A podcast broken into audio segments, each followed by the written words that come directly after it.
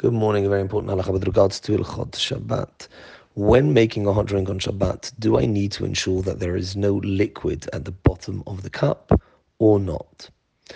There is room to suggest that when taking a cup and making a hot drink in it, seeing as there's very often drops of water at the bottom of the cup, one would need to dry those drops of water. Why? Currently, those drops of water are cold. By pouring hot water onto the drops at the bottom, by pouring hot water into this cup, I'm effectively cooking those drops of hot water.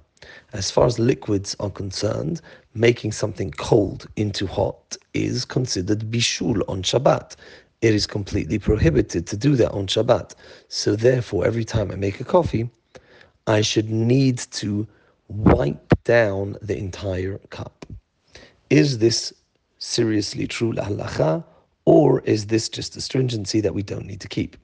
The most stringent approach, the most machmir approach amongst the poskim is that seeing as these drops of cold water are going to be heated up, it is completely asur to do that on Shabbat. According to this opinion, one would really need to take a towel or a napkin and wipe down the entire cup, making sure there is no liquid, there are no drops of water in the cup. Others say no.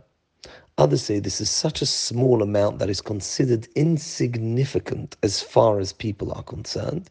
Therefore, there is no issue whatsoever in pouring hot water into this cup.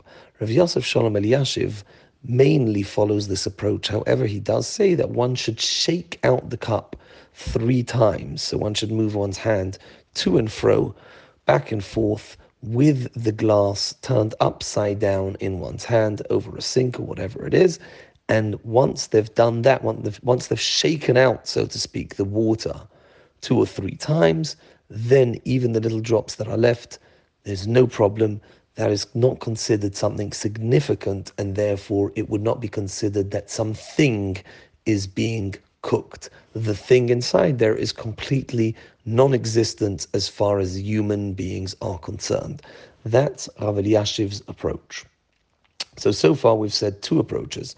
One, a very stringent approach. Every time you want to make a hot drink on Shabbat, you would need to wipe down the entire glass. The second approach is no, such few droplets, such a small amount is not considered something significant. And Rav Eliashiv putting a caveat on that by saying that one should shake out the cup three times before pouring the hot water in. There is a middle approach. Rav Ben Zion Shaul, he says the following. He says, I will say that one should be stringent in order, in, on, on Shabbat, one should be stringent to make sure that they are not doing any bishul on Shabbat, and therefore wipe down the cup if the water in the cup has never been cooked before, has never been hot before. If the water has been hot previously, i.e., if somebody has a cup that they drank, that hot, hot water was drunk in that earlier, and now the droplets of hot water have gone cold. Says Rav Ben Zion Abba Shaul, in this case, one does not need to wipe down the cup. I only will say that one needs to wipe the cup down if the water in the cup has never been hot before.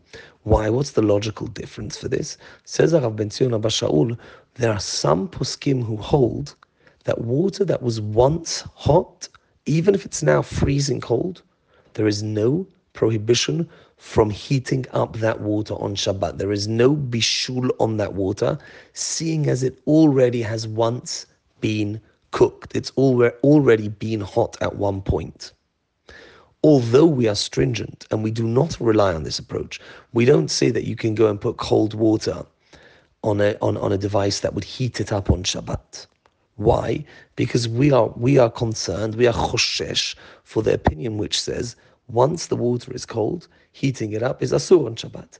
Nevertheless, says Rav Ben Zion Shaul, seeing as this halacha of wiping down a cup is very unclear to begin with, there is room to suggest that even if it's freezing water that has never been cooked before, there is no prohibition.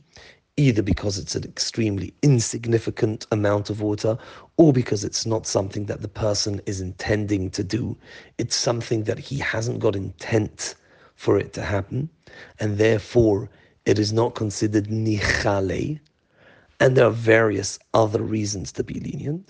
So even though I will be stringent, says Arav Ben Zion, but where I have this idea that there is also the idea of the Rambam who says there is no cooking after water has once been hot before there is no isur to reheat it. Here, in this instance, I will not be stringent. So to summarize, when one is making a hot drink, there are three opinions. Opinion A is very stringent, always wipe the glass completely. Opinion B is lenient, it says shake it out a couple of times, the droplets that are left in there are insignificant. You can just pour hot water directly on those droplets, regardless of where they came from. Opinion number three of the Or is it depends.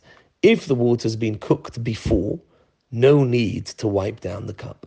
If the water has never been cooked before, wipe down the cup.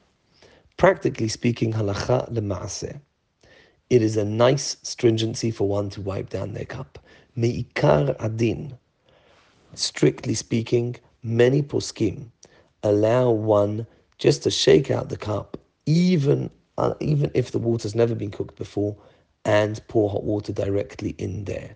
This is the opinion of Arav Elyashiv and Rav Ovadia Yosef. Practically speaking, people can rely on this opinion. It is better to take the approach of the Or L'Tzion, who says one should wipe it down unless the water has previously at some stage been hot. And if one wants to be extra stringent, they can also follow the first opinion and wipe down the cup under all circumstances. Baruch Adonai la'ulam. Amen va'amen.